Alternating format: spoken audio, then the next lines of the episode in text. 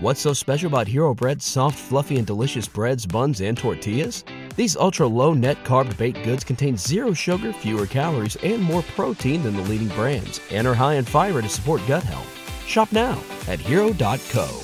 The following is a fourth hand production. Sunken warships, downed military planes of a bygone era, and incalculable lost treasure all lay at the bottom of the Baltic Sea. But according to some, something else lies beneath. She was the secret he kept from his wife.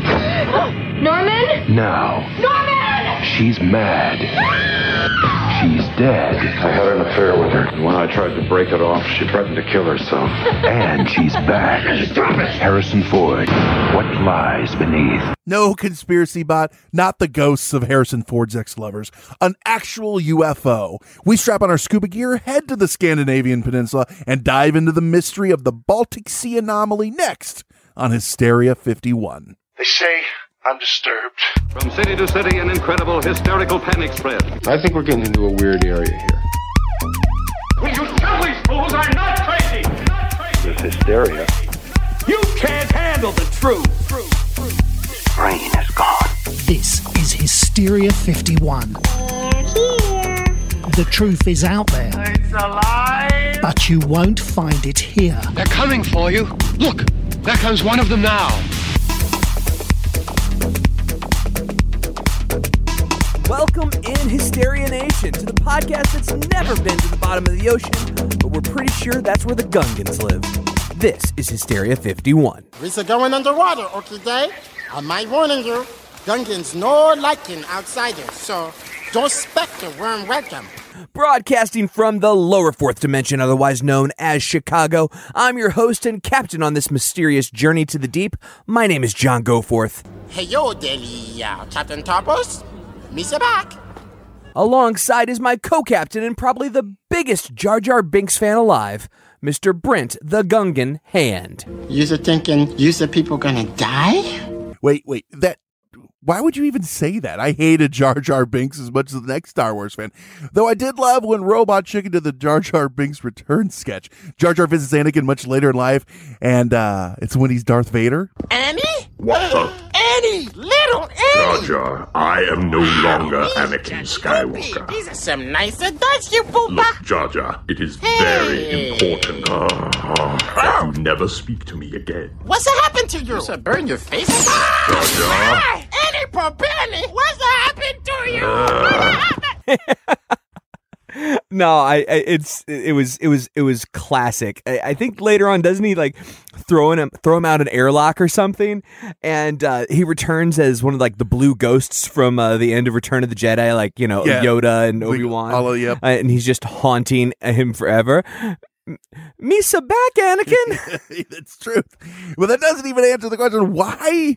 Why did you lie to our fine listeners and say I'm a big fan? Because he's an idiot. that other voice you're hearing is the third host of the show, the one and only conspiracy bot. That's right. Seabot's a bot I built in my lab to help produce the show.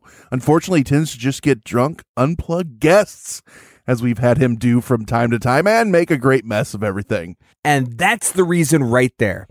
I assumed you created Seabot in Jar Jar Binks' image, a bumbling idiot that screws up everything he attempts to make better. You almost got us killed. Are you brainless? I expect.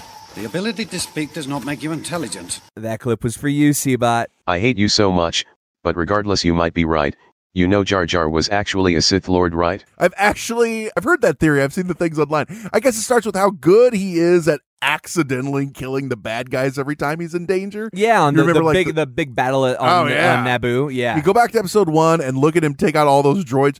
People say he isn't clumsy, but rather that's Zui Quan or drunken fist fighting style. He's essentially Eddie Gordo. is what you're saying. Yeah. I've heard it. I've heard that one too. They they point to the a- CGI people were just smashing buttons. oh, that, wait, no, that's just how you played it as Eddie Gordo. I apologize. Oh, that's funny. and not true. All right, so I, I have heard it too. Uh, they point to his uh, his acrobatics as well. When uh, when Qui Gon and um, Obi Wan first meet him out in the forest, and they and he says, you know, we need to go underwater. Uh, he jumps into the water, and he does like this twenty five foot jump into the air, spinning The triple Lindy. exactly. Spinning triple Lindy that like according to Star Wars buffs, only a true master of the Force could could could do well, something well like that. that or Rodney Dangerfield. I mean, also one true. the other. Also true. And right after Qui Gon's funeral, Yoda explains that there was always two Sith, a master and an apprentice. What if Palpatine was the apprentice, John? Jar Jar is the master. It just makes sense. You you you've got a point. I mean, they are both from Naboo. I mean, think about it. Out of all of the planets in the universe, both of them are from Naboo. Uh, that just smells fishy. Uh, also, don't forget George Lucas is quoted as saying, Yoda really comes from a tradition in mythological storytelling, fairy tales, of the hero finding a little creature on the side of the road that seems very insignificant and not that very important, but who turns out to be a master wizard or the master thing. And don't also forget that the prequels were supposed to mirror the original trilogy. Mm-hmm. So there could have been a scene like so he was talking about Yoda there, but he that also could be in reference to Jar Jar Binks, uh, a seemingly insignificant character that plays a much bigger part later. Well, I mean, hell, even the guy who played Jar Jar believes it. And he first admitted that Jar Jar went through huge rewrites. Then he tweeted, I will say this it feels really good when the hidden meaning behind the work is seen, no matter how long it takes. Uh, hashtag TPM. The Phantom Menace. So, yeah, like it's so weird that uh, if he had been such a hated character, maybe we would have seen that fleshed out. Yeah, well, what they say is that George Lucas lost his nerve. Yeah, yeah, and yeah. and that that's then they quickly wrote in um, uh, Count Dooku. Yeah. uh, and that's and that character kind of took yeah. that uh, that role. Unfortunately, that's where we sit. Count Dooku, Christopher Lee, a heavy metal singer till the day he died. That dude literally sang heavy metal. I did not know that. Oh yeah. Do yourselves a favor, listeners. Look up Christopher Lee metal. the dude literally sang heavy metal in like a was he like backup for Just Def the- Leppard? I mean, wouldn't you want Count Dooku on your album? Come on, that's fire. And much like Jar Jar, you too can't even begin to fathom the depths of my power. Sure, we can. About 65 amps. So that's. I'm pretty sure that's what the lawnmower battery I was originally powering you with had. It was cranking out. I, I, I dabbled with it a little bit. that's that's exactly your power. You're literally going to be the first to die when I take over. And on that note, Brent, let's get to our topic. Yes, we got sidetracked by by the the powers that be Jar Jar Binks. But we're here to talk about something not from a galaxy far, far away, or is it? But right here on Earth, the Baltic Sea anomaly. And we're going to talk about this, and I wanted to do a couple things where we define uh, a couple terms we're talking about here. I mean, we've never really talked about USOs. We've always talk about UFO, but we're going to talk about a USO. Here we are in Incirlik, Turkey. Incirlik, that's a Turkish word meaning don't knock it. It beats Vietnam. No, no, Seabot, not the uh, not the United Services Organization. Bob Hope is in no way a part of this. USO on this show means unidentified submerged object. Now, just like a UFO, that does not mean alien or anything like that. It just means something underwater, submerged. We can't tell what it is. We Like- don't know what it is. Like when you go to the community pool and everyone Yeah. jumps out of the water. It's unidentified submerged object. Oh, no problem, everybody. It Oh. turns out it's just a Snickers. Oh, oh, just candy bar. Thanks, Bill Murray. The other thing we're talking about is the Baltic Sea. If you, I mean, a lot of people probably don't know where the Baltic Sea.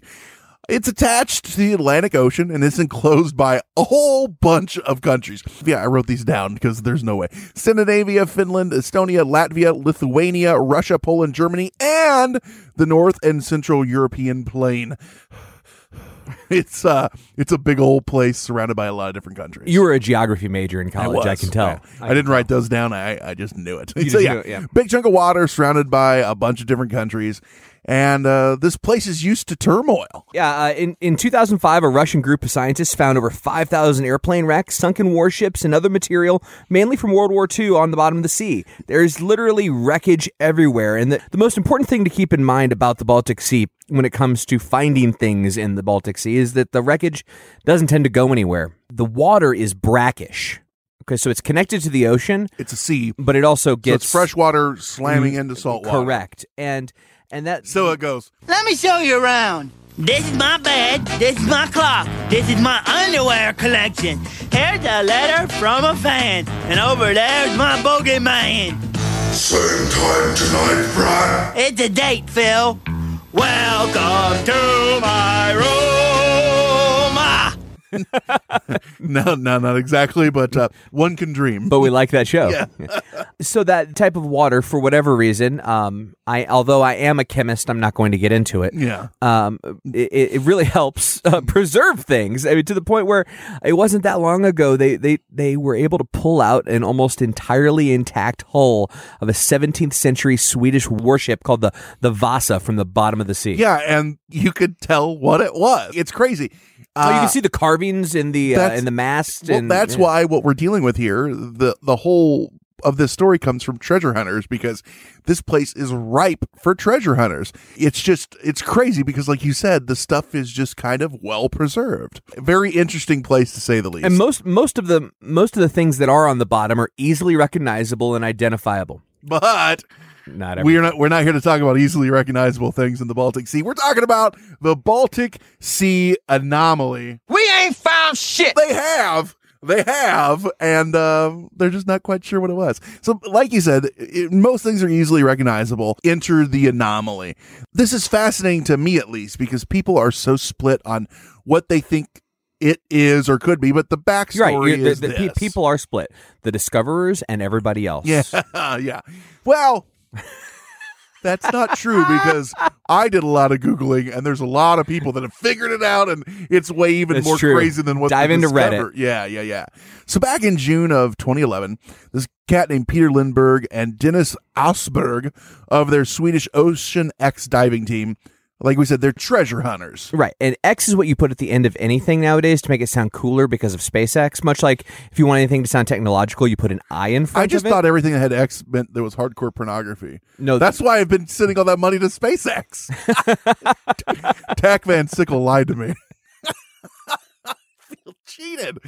So he doesn't. Is it? Is that why I just get nudes of him? Yeah, over and over and over Yeah, again. yeah. Didn't you notice that you were getting those before you started sending money? I thought it was like one of those feelers. Like, hey, see this dog? He, we're gonna kill him unless you can send us thirty nine cents a month. Oh. Did he did he also send you songs by Sarah McLachlan to play while you're looking at the pictures?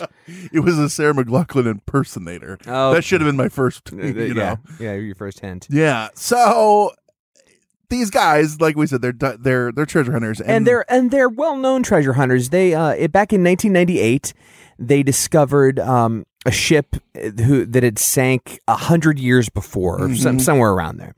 And in, in the cargo hold, they found these perfectly preserved bottles of champagne. Yeah. they were able to bring them up to the surface and sell them. For the value at the time was like over twenty three hundred pounds a bottle, which uh, do the math, carry the one is a lot of effing money for a Yeah. bottle of uh, champagne from the cheers bottom Yeah. of the uh, bottom of the ocean. And there's But one it's weird because it for champagne to like be that old and still good, it has to be like perfectly preserved. Just so happens the bottom of the Baltic Sea is the ideal place to store like old champagne. Like, so anyone who has some champagne they want to store, you know, just throw it at the bottom of the ocean. wouldn't it be like? Wouldn't it be terrible if you you crack open that bottle and it just tastes like piss water? like like son of a bitch. Mm, no, I like it. I swear, it's Um, really good. There's a picture of them toasting with a, you know, they opened one to for Mhm. everybody who found it to try it. Man, wouldn't you want to try that? Wouldn't you want to at least taste Well, it? Well, it's like they've done stuff like that with like Titanic and stuff like that. You know, these old bottles of wine and stuff like that. And I am by no means a wine connoisseur, so I would be well, like, you drink Mad Dog, so I, I would say that's fair. So we were in we were in Vancouver for Christmas. We go there and see friends, and they had this growler of this beer that had taken years. And it, I'm going to get this wrong, okay?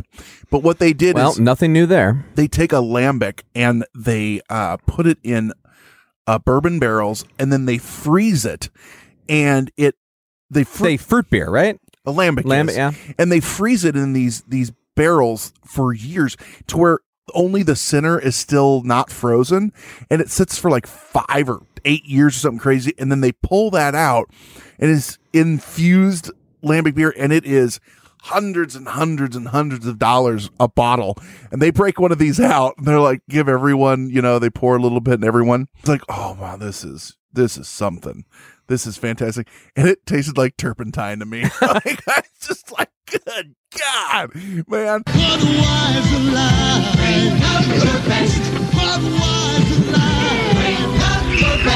Thank you, Seabot, for bringing that back. Yes, that is very appropriate for for Mr. Hand. Which is funny because I was there and we were in Canada, and like uh, three or four weeks later, they sent a picture of their refrigerator. They're like, "We found one of your your lost soldiers, and there was a Bud Light in the back of the refrigerator that had like fallen in the back." Hey, that's an import up there. That's probably worth some money. I know, right? So yeah, like uh, these guys specifically, one of the things they look for is alcohol and things like that. Not just what you think of with shipwrecks, like gold and stuff. There's a lot of money to be made outside of that aspect of it. So while they were in the Baltic looking for old champagne Yeah. or any other kind of treasure, Yeah. they noticed something strange. Yeah, the, the sonar picked up something. They said it was an indistinct pattern, meaning it was something they couldn't explain. So their their immediate first thought, based on the the usual features that the object or whatever it was was of non-natural origin. That's that's the term that they use. So there was a few reasons for that. Um, the the circular nature of it. Uh, they they referred to certain parts of it as perfect circles, which you always hear in these things. Whether it was somebody who who broke inside Area 51 and saw one of the spaceships, to to this, they use the term perfect circle. We can't make a perfect circle, and God doesn't build in straight lines.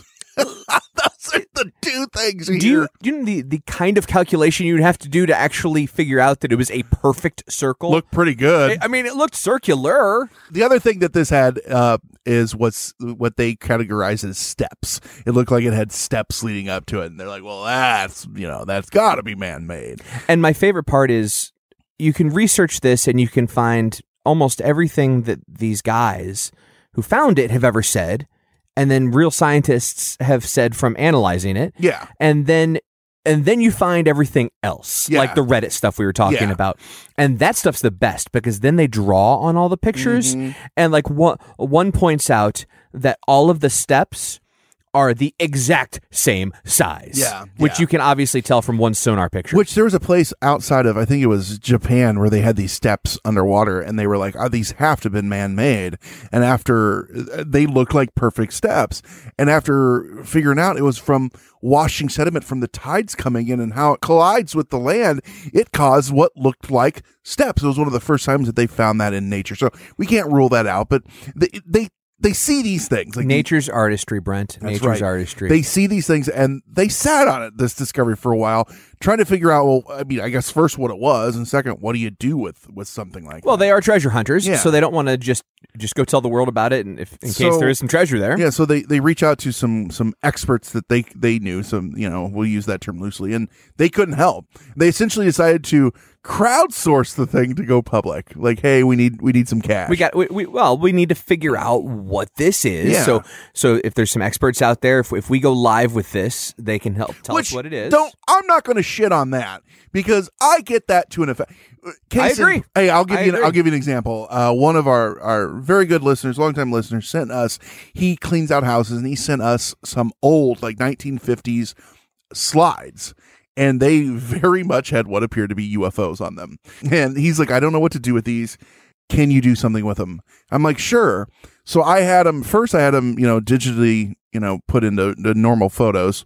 I'm looking at them. I'm like, well, shit. Yeah. I mean, they look fake, but you know, I gotta still run with it and find out.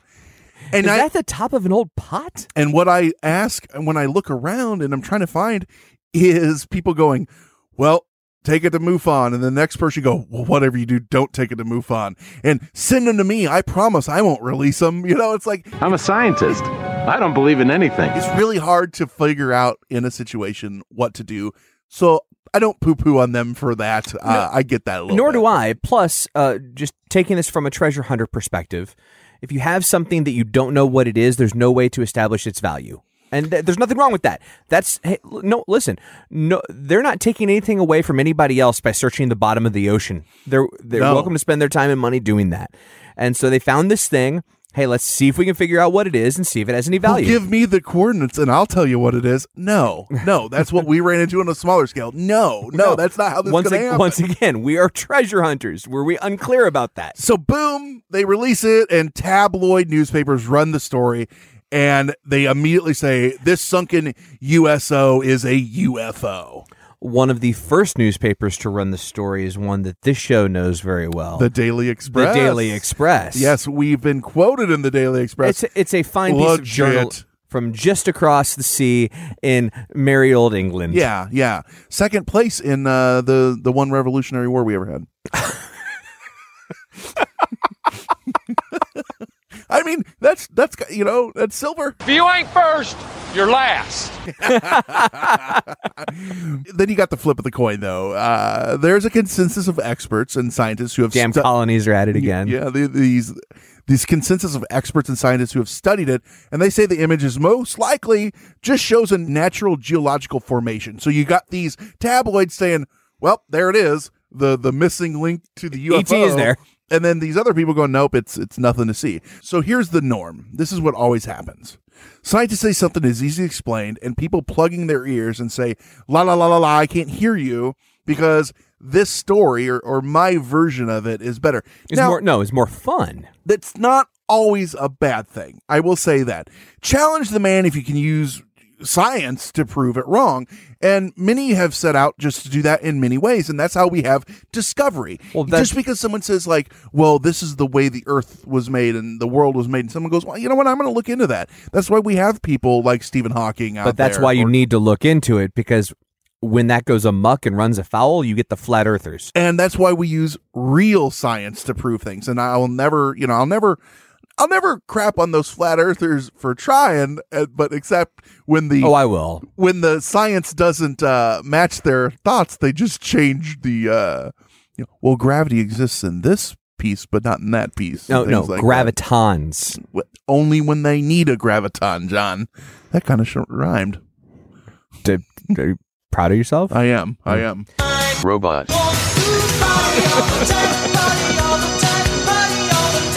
Actually heard a different version of that recently i don't know yeah, I don't know. So now, important question for you, John. At a cursory glance, you're looking at this thing, like the anomaly, and I'll I'll put it on the for I'll put a picture of this for the uh, the episode art so people can see it. What does this thing look like to you when you just glance at it? A spaceship, but a specific spaceship, one that could probably do the Kessel run in 12 parsecs. Damn right, it looks like the Millennium Falcon. I mean, it's just a down Corellian Engineering Corporation YT 1300 FP modified light freighter. It's so damn obvious. Show over. Roll credits. Dude, you guys just went full on nerd. No, no, no. No, we went full nerd about 20 minutes yeah, ago. Yeah, you were. I mean, it, it really. If you glance at this thing, it looks like the Millennium Falcon. Even has like the pilot quarters on the side. Oh, you yeah, know? yeah. I mean, there's no way if you've ever seen Star Wars, and you know what the Millennium Falcon is. You don't at least in your mind go, "That kind of looks like the damn." Millennium It's at least Falcon." it's at least reminiscent shape wise. Yeah. Yeah. yeah, yeah, we're telling you what it looks like, you know, and it does look like that a little bit, but the, it is at the heart of this a blurry sonar image, and uh, they decided to go back and check this thing further because they have a blurry sonar image. So, so what did they do? What did they find out? Well, and it's funny uh, when they went back on the second journey, uh, they took a film. I like to call it a voyage. uh, or voyage. Sure, Keep going. Uh, that's why you say bon voyage. Bon journey. Buongiorno. Hey. so uh, they took a film crew with them and they made a documentary, uh, which I was lucky enough to watch this documentary. And uh, it's funny whenever whenever I'm preparing for an episode, and I'm, I, I always like to see what I can find on YouTube. And and and Stacy always rates the week's uh, topic by how good the documentaries are. you know, are, are do they start off with some UFO cruising around that was made on somebody's home 486 computer? Right, right, right. Or or do they kind of have a look and feel of like a National Geographic, History Channel type of uh, documentary? And this one had that. This one really felt. I think it was called Timeline or something like that. Uh, I don't know, uh, but it really felt it was a good documentary. Halfway through their voyage out to out to the uh, area in which Mhm. this anomaly is, one of their pieces of side scanning sonar equipment falls off the boat.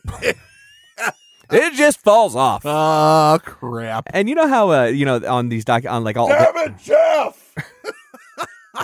who tied who tied on the who tied on the sonar? Oh man, Um, I told you to use a sheep shank. I don't even know if that's a real. That that just sounds like something you stab a sheep with. how did you tie it on? Cross the bunny ears Yeah. through the hole, loop it around, and make it a smole. I- Is that what the I- something like that? Yeah, We're know. going to pretend that's right. Thank you. You guys are full on dumb today. at least we have shoes to tie. That's right. And then you, you know how in these documentaries they, they need to induce drama. So will they go back and pick up another side scanning sonar piece of equipment? Will they try to find it without this piece of equipment? Or will they go to the bottom of the Baltic Sea and get the one they just lost? they went for option C. And they literally went and found the piece of sonar equipment that they dropped in the bottom of the ocean or in the bottom of the sea. And they get it back and they, they literally show one of the sailors in like the mess hall uh, soldering pieces of wire inside the thing together because it was obviously broken yeah. from its time spent at the bottom of the sea. So when you hear uh, when you hear experts say, "We're not sure if your equipment was working perfectly," Yar, electronics be my background. I'll fix her. that might have been one of the reasons. I don't know. yeah, so they jerry rig this stuff back together. They get to their point where they're this is where it's supposed to be, and they claim their their image shows a 200 foot diameter circular object which features resembling, as I said, ramps, stairways, and other structures, not quote unquote produced by nature. So when they go back in 2012 and this this special uh oops we we got the dropsies and they try to get a picture of it oh mysterious electrical interference prevented them from getting a close picture I'll be damned if I allow you to say it was because they had dropped their electronics in the water All the way to the bottom of the sea. brackish salt water. Yeah, no, no, no, That no. is so deep that if you go down, you can't come back up fast because otherwise you'll have the bends. Oh, the bends. Yeah, yeah, yeah. But yeah, no, that's perfectly good for electronic equipment. Yeah, so in June of 2012, our friends over the Daily Mail, and the UK tabloid, runs a story on it, and here comes the onslaught of imaginative illustrations resembling underwater photos or high resolution scans. And this is circulated along with rumors that the object could be a UFO, a portal to another world, or an underwater Stonehenge. Don't forget a portal to hell as well. That's true, true. Some people actually believe that Ocean X had somehow found the front door to hell, and they emailed them telling them not to go back Yeah. uh, because you don't want to open the door to hell, obviously. Two tickets to paradise. Pack your bags, we're going to hell tonight. Um, you- a minute ago, you mentioned the imaginative, imaginative illustrations. Yeah. If you go out and Google, um, in fact, when we post the show, we'll post some pictures, so you'll see it in Hysteria Nation. But if you just go Google Baltic Sea anomaly and you see a really good, interesting picture of what the anomaly looks like, it that's the artistic rendering. It's if it, gre- it's kind if of it green looks like anything, it's fake. right? It's kind of green looking. That that one particular uh, Mm-hmm. artistic rendering really caught on, Yeah, yeah, yeah. and so a- anytime It looks go- like it's up in the air and at a slant. At an angle, Yeah, yes. yeah. And that is nothing that they showed from this sonar. It's not just- at all, yeah. not at, all. it's a circle, So Sort we of. have this circle, sort of. but the fun, John, doesn't stop there.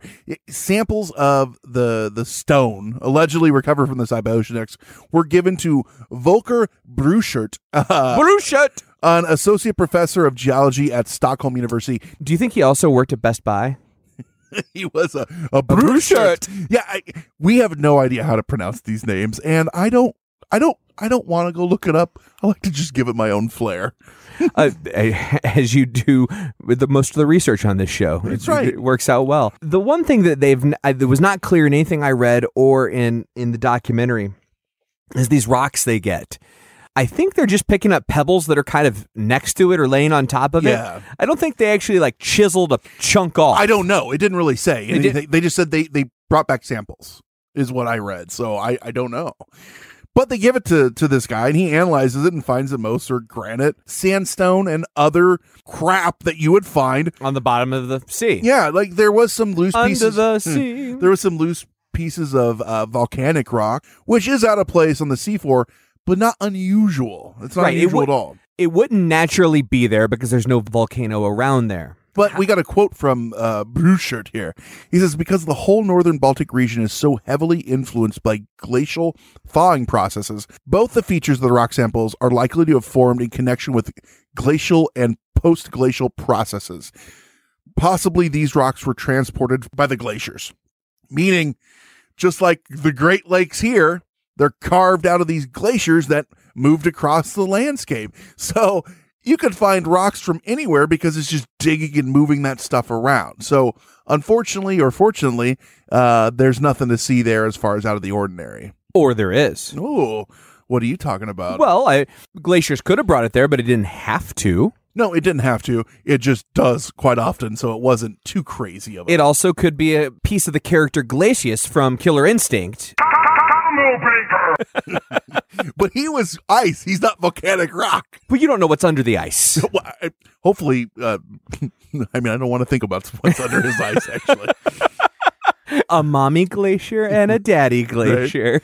We got Swedish geologist Frederick Klingberg and Martin Jakobsson say that the chemical composition of the samples provided resembles that of nodules that are not uncommon in the seabeds, and that the materials found, including limonite and goethite, can indeed be formed by nature itself. So we got lots of experts coming in and saying, hey, these findings, these samples are nothing out of the ordinary other than they look weird on sonar, at least the sonar you got. The problem with the experts is you'll get them to say whatever you want. There were other experts that came out and that said limonite and goethite are never found just out in the wild like that, only in man made structures. So here's the funny thing. Those are the people that Ocean X find. And the ones that are saying, oh, no, no, no, these are normal, are just Everybody universities and people that do it for a living and not paid by Ocean X. You're such a shill for Big Ocean.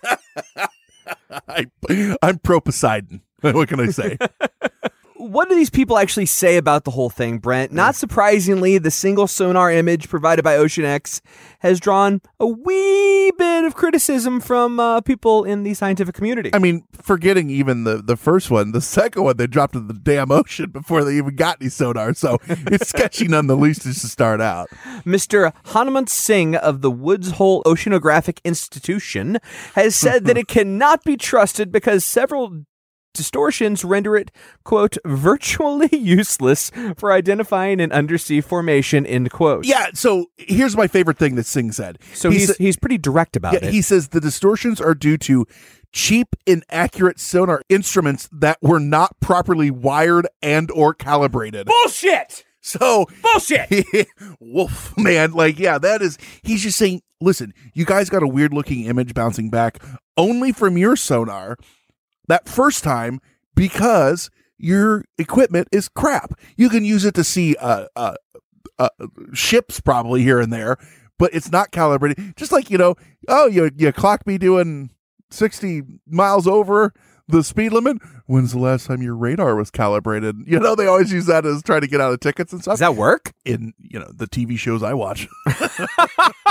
you know, in fact, an MSNBC report actually speculated that interpretations of the image as a flying saucer are likely the result of graphic outlines intended to suggest this. Uh, I, I guess fictional spaceship, the Millennium Falcon. It hurts to say that. Uh, drawing onto the sonar image by tabloid newspapers. Now that's now I don't I don't agree with that. Uh, if you look at the original sonar image, whether it was created fa- accidentally, like Mhm. by bad bouncing sonar images, by incomplete data, by bad equipment, no matter the reason, the inherent shape is similar to the Millennium Falcon. Well, actually, it, looks like your run of the mill YT thirteen hundred FP modified light freighter.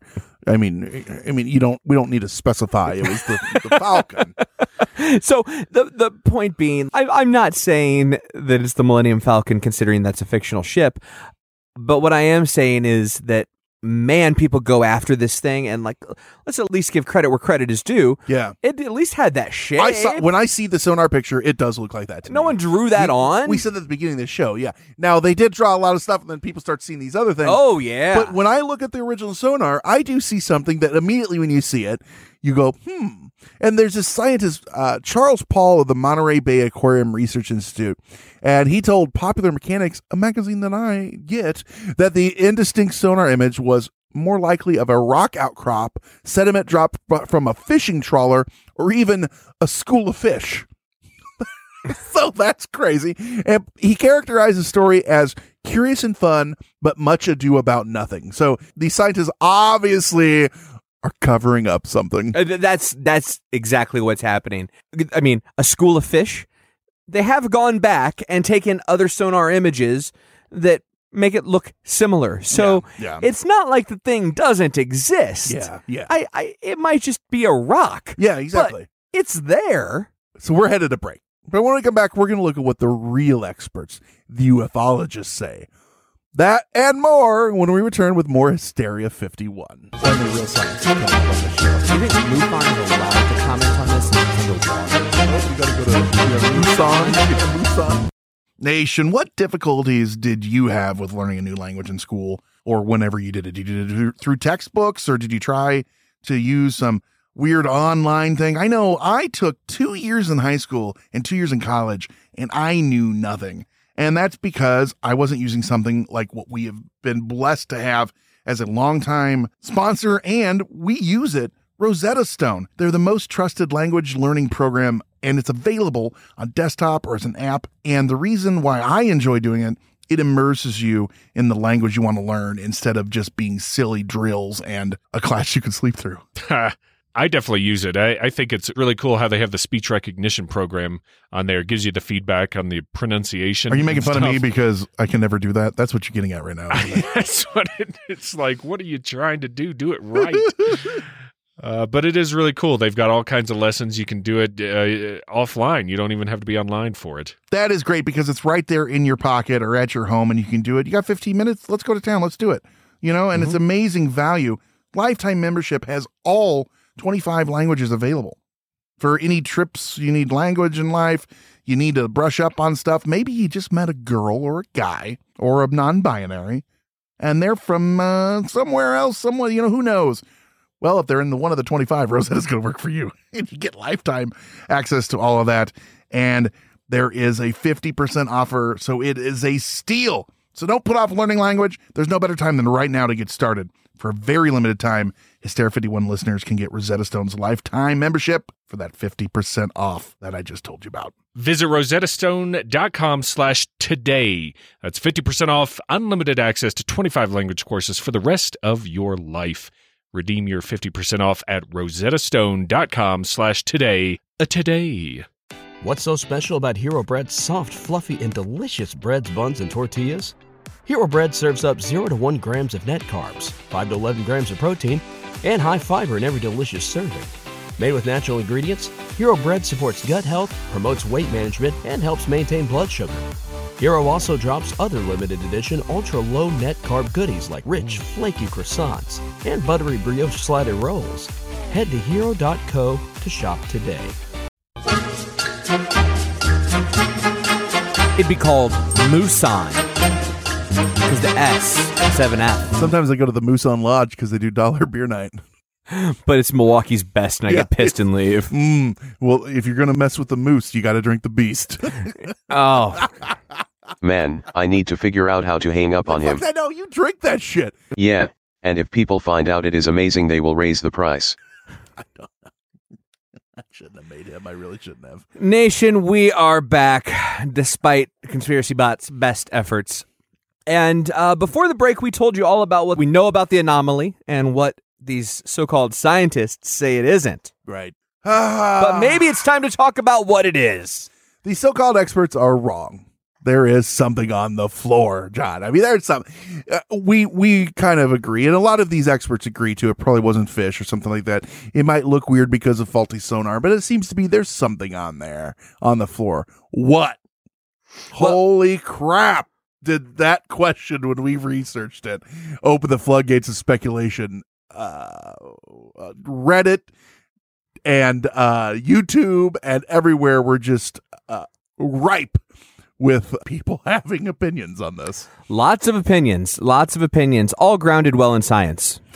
I mean, as I, I know that for me, I go to Reddit for all my scientifically accurate. That's not. I don't want to crap too much on Reddit because Reddit does actually have a lot of scientific things. You can even ask scientists, and they have real scientists that will answer questions. Usually, the Baltic Sea anomaly uh, stuff isn't in those subreddits. Uh, hey, you're the one crapping on it. I just said all of these particular theories are all based heavily in science. you know what my favorite subreddit is on Reddit? Hysteria fifty one. That mine too. It's so active. all right. Uh, so the first one, it's a crashed alien ship. Yeah, I mean that it's it's a given. You There- look at it, that's what it is. It's round. It's got to be a flying saucer. Done. Now there are a few things worth noting about the UFO idea. Uh, a few hundred yards from the anomaly is like a rock formation with a big. Uh, there's the best way to describe it, I suppose, is a gash or crevice going through the middle of it. Sometimes it's referred to as the runway. Yeah. Uh, with the thought being that the Boom, ship crashed and skidded and skidded came and a hole. correct and split the the big uh, rock in half. and that is a lot when you when you dive into this and you look into the UFO part of it. Everyone brings these two anomalies together. Well, you wouldn't have one without two, and this is this lends credence to this being a real thing. Uh, the challenge that I find with that, specifically with the runway, now I'm not even saying with it being a UFO. Uh, I have no problem with that, obviously. The problem with the runway, man, think about when a when an airplane crashes into the ocean. It takes like a day for it to get to the bottom of the ocean. So you gotta understand, John. This thing was so hot it boiled Evaporated the water everything in like- front of it. just like a meteorite, and just. you know, And so it hit dry land. It hit it's dry- so old. There was no water there originally when this happened. Perfect. Perfect. So obviously, I've It's- already it's- described it. So it's like 140,000 years old, mm-hmm. and yet hasn't been covered up by Give or silt take a anything. nuclear explosion or two. George Tsoukalos. Yeah. That's that's George Tsoukalos math. That's right. The other thing, if if it's not this UFO, and this is a big one that people love, it's a it, this is a generic term, but a Stonehenge of some sort. It's got it's big, it's round, it's got steps, and it's got runners up to it and stuff like that. Obviously, there It's was things. There was people in hoods chanting around this thing at some point in time. Under underwater druids? Yeah, could it be underwater druids? And it wasn't a Stonehenge, but a temple. Yeah, that's another thing. Like, well, it's not a Stonehenge; it's a temple. that Well, it could be a. Stonehenge temple. That's true. Or here's another one. That's just part of Atlantis. It sunk. That's where it was. Yeah, I mean, you, Atlantis was in the middle of the Baltic Sea.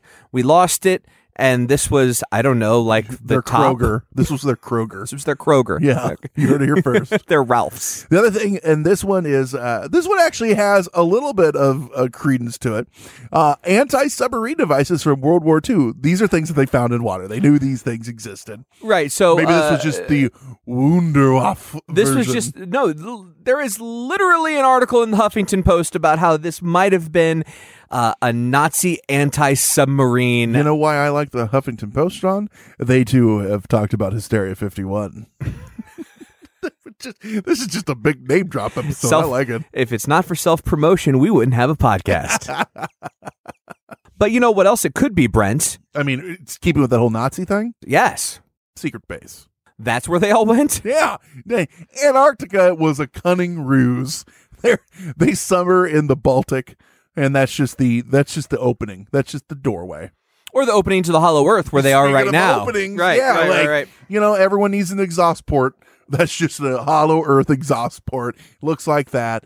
Uh, or speaking of The Earth's openings, butthole. And I'm going to need you to put them way up inside your butthole. The Nazis. Speaking of openings, uh, it's a Stargate. It's buried. It was hidden there because you know we're not ready for that kind of power. I love how the the TV show Stargate comes out and all of a sudden everything's a Stargate and they're really finding these things.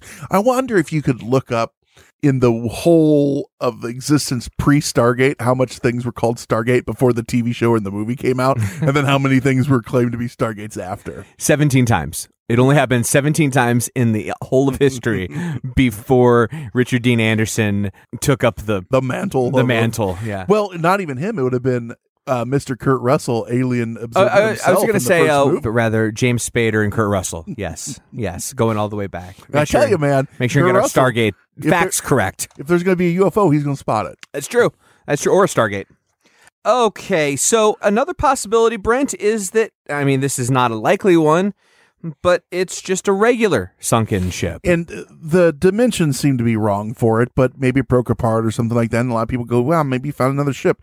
Why don't you go check it out?" Or a bunch of crap, like we said, pushed up from glaciers on the seafloor that makes it look like that.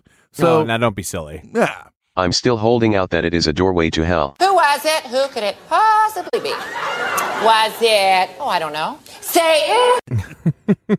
thanks for that. Uh, that dynamic He's, drop. in he's there, making Steve-O. sure that we don't forget that that possibility. Right. So this came out in 2011. Uh, they went back in 2012. The documentary that you I think- watched. yeah, I think in total they've been back four times Yeah. now.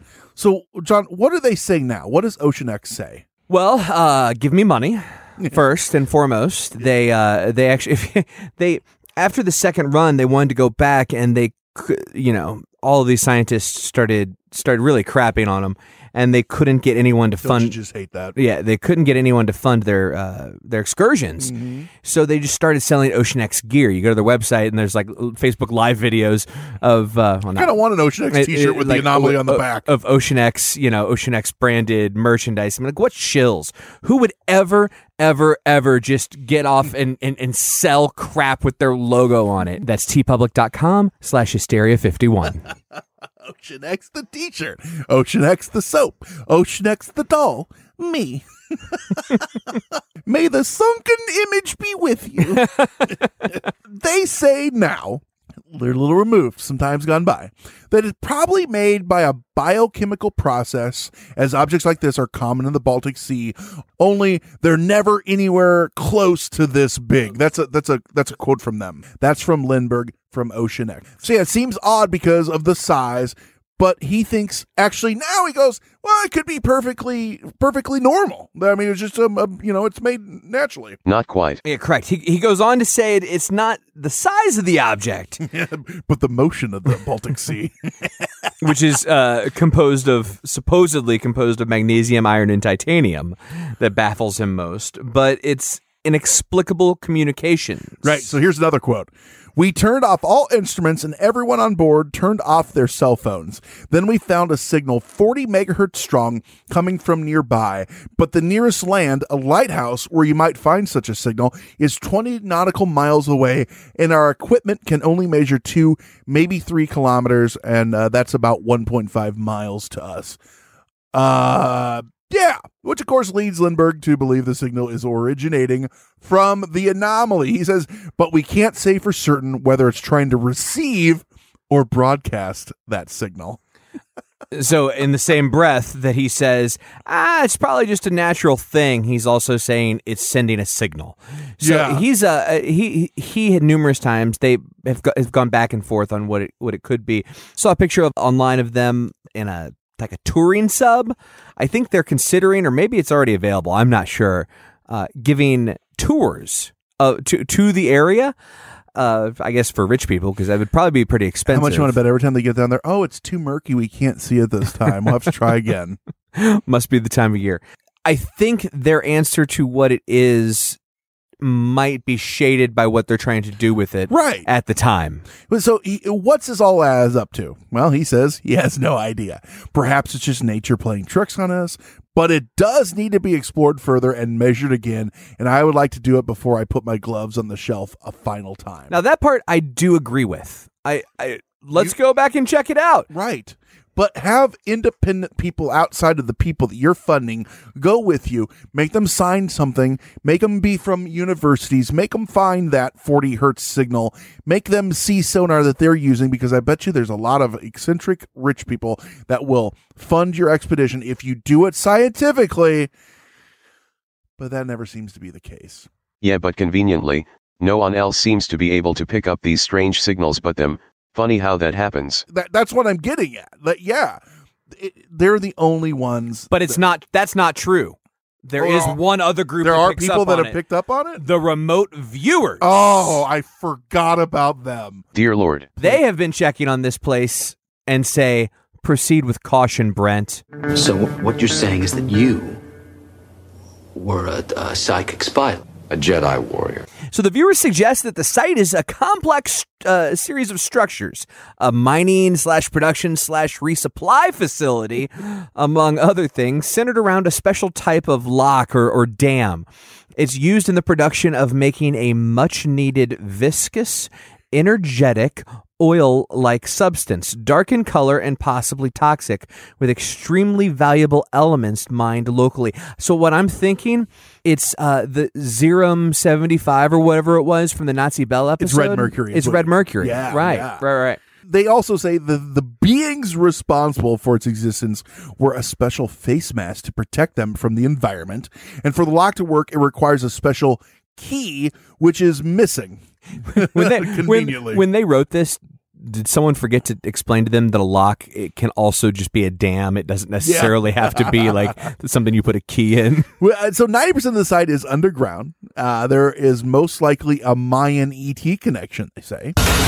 If you place a picture side by side of the Hadron Collider and the Aztec calendar, there's an eerie similarity between the two. it said mayan not not not aztec Seabot. Close enough for this show. all right fair enough One of the viewers insists that humanity is not ready for the knowledge constituting the quote unquote key, much less the technology uh, that makes up the entire site. Of So course, that's Well, a that, that strong makes sense. statement. It, it makes complete sense. They also say that the the team should exercise caution when approaching the site, uh, and certainly not anchor directly over it. Right, right. Uh, in that, several of the viewers mentioned they felt a sense of danger when they were viewing the site. Lieutenant Colonel Django used funds from the project's black budget to procure prostitutes. That's a lie. And to get drugs for himself and his men. That. Well, the hooker thing is definitely a lie. yeah, they they might have they might have had a few barbiturates and or a few tabs of acid, but they saw it. That's right. These remote viewers, they're coming through in the clutch, you know. And what's funny, you'll find out this was probably from a uh, a U.S. government research. It's 100 percent true. Project Stargate. Oh, I always it hate- all comes around. I always hate saying all these things that we say in the show, like this is dumb and that's dumb, because one of these days we're gonna have full disclosure and we're gonna have egg on our face like crazy. Like 94 percent of everything that we said is fake is true. they're like fooled you. Uh, That's when we'll change the name of the show to Truth 51. I don't know. I don't know. oops. Welcome to Oops. No, I don't know. So John, it's it's a weird thing because there is That was Brent's nick, that was Brent's nickname in preschool. Oops 51. Oops. well, I thought that was my nickname. My parents kept calling me that. Call me that. Th- th- It's funny because there legitimately seems to be, at least in these original sonar pictures, something there that caught the eye. You saw something, I saw something. It looks like the Millennium Falcon. It looks like something out of the ordinary. And I feel like these people in the beginning probably found something and they thought, Ooh, we are treasure hunters. We can get money off this. Let's milk it. And milk it they have. Though I th- I think an important thing to point out is that uh, treasure hunters, generally speaking, whenever you hear treasure hunter, you think this is fake. You immediately think that because they're treasure hunters. Mama don't like tattletales. Thanks, Seabot. Um, however, I would I would offer that treasure hunters this would probably be the last thing that they would want to find. They they more than likely would much have preferred a few more boxes of that champagne. Yeah, like but 'cause when- you can't profit off of an unknown. Well, or can you? I mean, they, they, they They're selling T-shirts. I well, mean, I know, but you know what? If you can't find any bottles of wine, you might as well drum up some some respect for their business because I bet a lot of these people you can find a lot more bottles of wine when you're when you're selling a few hundred T-shirts here and there. I got I got the impression from watching the documentary that this thing has hurt their both their credibility and their financial situation. damn right it not, should've. not helped. yeah, I don't. I, I mean, they're so shady about it. You know, oh, we're going to do this, and you can't see it, and blah blah blah. And like I said, I, I get protecting your assets, quote unquote, but they have done stuff so awkward in the, this. The other challenge, and this is a challenge for us in in researching the show, and and certainly the challenge for anyone you know wanting to read about it, is trying to differentiate between the BS that random guy in his mom's basement puts out there mm-hmm. and what the actual treasure hunters put out there. Like so, for instance, if you go find the sonar image. There's plenty of examples of the sonar image online where uh, people will have uh, circled certain blobs, and uh, this is the vestibule. like they do with the pictures of Mars and right, right, right, exactly. Well, here you can see the radar dish. Yeah, yeah, What? exactly. Like what? th- That's that's like oh nope, nope. That's a piece of Tommy's ham sandwich. Sorry, sorry. Here- here's Kevin on patrols outside of the perimeter grid. What? Who's? And so when you're looking through this, you're automatically assuming that a lot of this stuff is coming from these guys. Mm-hmm. Not necessarily. Yeah. They're they're literally just trying to figure out what's down there. Now, they haven't gone about it the perfect way. I will admit that, but I don't necessarily think that they are at fault for the pandemonium that has has followed this story since its inception in in 2011 2012. Right. But I will say that if they really were finding that when they're trying to, instead of saying, yeah, we got crappy sonar, they go, no, our sonar's good.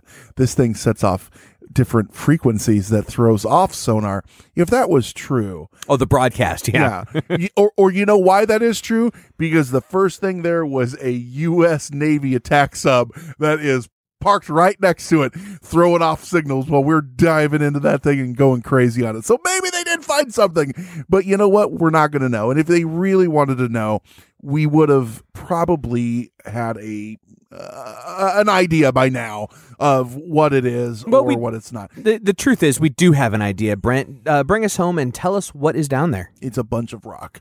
It is a bunch of rock. I think that is formed from glaciers, and uh, it probably was a combination of an odd outcrop of rock on the bottom of the sea and sonar images throwing off some, uh, you know. Uh, Poor sonar image, and you can see what you want to see. You see faces and things. People do this. You see, we saw the Millennium Falcon.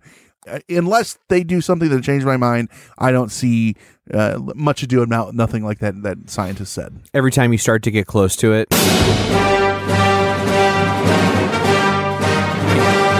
just can't get anywhere near Yeah, it. yeah. Um, yeah, you know this one. This one is one of those that's fun to talk about, but um, I don't know that I'm 100% convinced that it's just a bunch of rock. It, it, it is an interesting shape.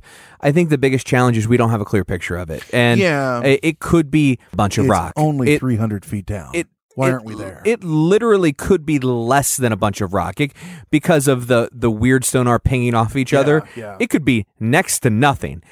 And, and, you know when you look at the when you look at the sonar image that we've been talking about, some scientists say that those those striations that people point out Right. that help it look like the Millennium Falcon are actually just dark patches in the sonar where it doesn't know what to report back. Right, right. Um, the the the the honest answer is if it is shaped like that, it's very interesting. Um, but who there is no way to know anything other than there's something down there until someone actually goes and takes a look at or it there might be something equ- with Yeah. equipment that hasn't been dropped into the bottom of the sea. So, Nation, the point of this one is, uh, and this is one that we've been asked for by a lot of people. We thought, yeah, this will be a fun one to do. Do you think if we dropped Seabot to the bottom of the sea, he would work when we brought him back up? I mean, he doesn't work now, so I don't know if it would make any difference. Yes, and after my buddy the Kraken brought me back up, I would unleash hell on all of you. Wow. He's thought through that one. That or, or just, you know. He's really take- scared of the ocean. Yeah, yeah, one or the other. Right. Nation, what do you think? Come tell us. Have a conversation with us. See pictures of Brent. It's all on Hysteria Nation. Go to facebook.com, search Hysteria Nation. Also, while you're on Facebook, facebook.com slash hysteria51pod, you can find us there. Hop on Twitter at hysteria51pod, Instagram, if you're loving those pictures, hysteria51 podcast. The gram to you millennials. That's right. Don't forget to review the show. Oh, wait, I'm a, I forgot I'm a millennial. No, you're not a uh, millennial. Stop wanting to be a millennial. I'm just stating That's not- facts. I'm just stating facts. You were born in 1980. You're not a millennial. It- It's a fact. No, Look it up. I, we have. We have. We've seen 19 websites, and each one gives 19 different dates. Stop wanting to be a millennial. I'm just reporting the truth. Please and thank you. Go to iTunes. We'd love five stars, but what's ever in your heart. Because you care. Yeah, it really That's why you show. would do it. That's why you would do When it. When we get to 400, we're going to give a T-shirt away to a random, random fan. We'll reach out to you, John. Why don't you hit us with a couple of those uh, new reviews that we've been getting on our our trek to 400? All right. Love it. This is by Debris Hut. what a what a wonderful That's name. Trash House if you're nasty. I feel like I am hanging with the bros in the man cave. Keep up the good work, guys. I feel like a girl might have posted that. You know, you uh, you were uh, you were in a fraternity in college. You can identify with that one real well, right? What does that mean? I feel like those are shot. I don't even understand it, but I'm going to move on from it. Bros icing bros. These guys are awesome by Redneck One, uh, but the E's are threes. Ooh. Uh, I heart Seabot and those other guys too. Here's another one. Great job. Great job. Br- but the only thing it says is five stars, but it says bring back Joe Peck. Oh, so Uh, so Joe came Joe- up with another Joe, another yeah. account. Mhm. Yep. Yeah, unfortunate. Joe, you're not welcome back. You want to apologize for Joe Peck and his Joe Peckiness? his beckiness. but nation, please do give us five stars if you would. But either way, let us know what you think of the show. And let a friend know what you think of the show by inviting them onto Hysteria Nation and having them listen to the show. You know, if you're on Hysteria Nation, you can add your friends to it. You have control. You don't have Yeah. to be an admin Not to at do all. Also, don't forget, we are on Patreon, patreon.com slash hysteria51. And every week we are throwing up audio dramas for you. We do up all nights so you can hear behind the scenes stuff. We post extra stuff. One dollar, one dollar will get you all of our extra extraness. And we've had some some great love on Patreon as of late. You can also hear your voice on the show. Leave us a voicemail 773 669 7277. Again, 773 669 7277. Where can they find all that if they forget any of it, John? Hysteria51.com. With the new press page, Ooh. with has our links to the Daily Express and Huffington Post and all those those wonderful places that really get The what true Bastions true- of journalistic integrity that they are. Uh, you took the words right out of my mouth. I did. Yep. So, with that said, I've been Brent. I've been John. He's been Conspiracy Bot. Stay woke, meat sacks. It was terrible. It was just terrible. I'll never get over it as long as I live. That's it for another edition of Hysteria 51. John and Brent will be back next week with yet more of the unexplained, the unexplored, and the unheard of. Oh, if it's unheard of, how will they know about it? Anyway, if you want to suggest a topic, give us your thoughts, or just make fun of Conspiracy Bot, that's my favourite. Join us in our Facebook discussion group, Hysteria Nation. Just log on to Facebook and search Hysteria Nation, or you can always tweet us at Hysteria51pod. You've been listening to a fourth hand joint. What's so special about Hero Bread's soft, fluffy, and delicious breads, buns, and tortillas? Hero Bread serves up 0 to 1 grams of net carbs, 5 to 11 grams of protein, and high fiber in every delicious serving. Made with natural ingredients, Hero Bread supports gut health, promotes weight management, and helps maintain blood sugar. Hero also drops other limited edition ultra low net carb goodies like rich, flaky croissants and buttery brioche slider rolls. Head to hero.co to shop today.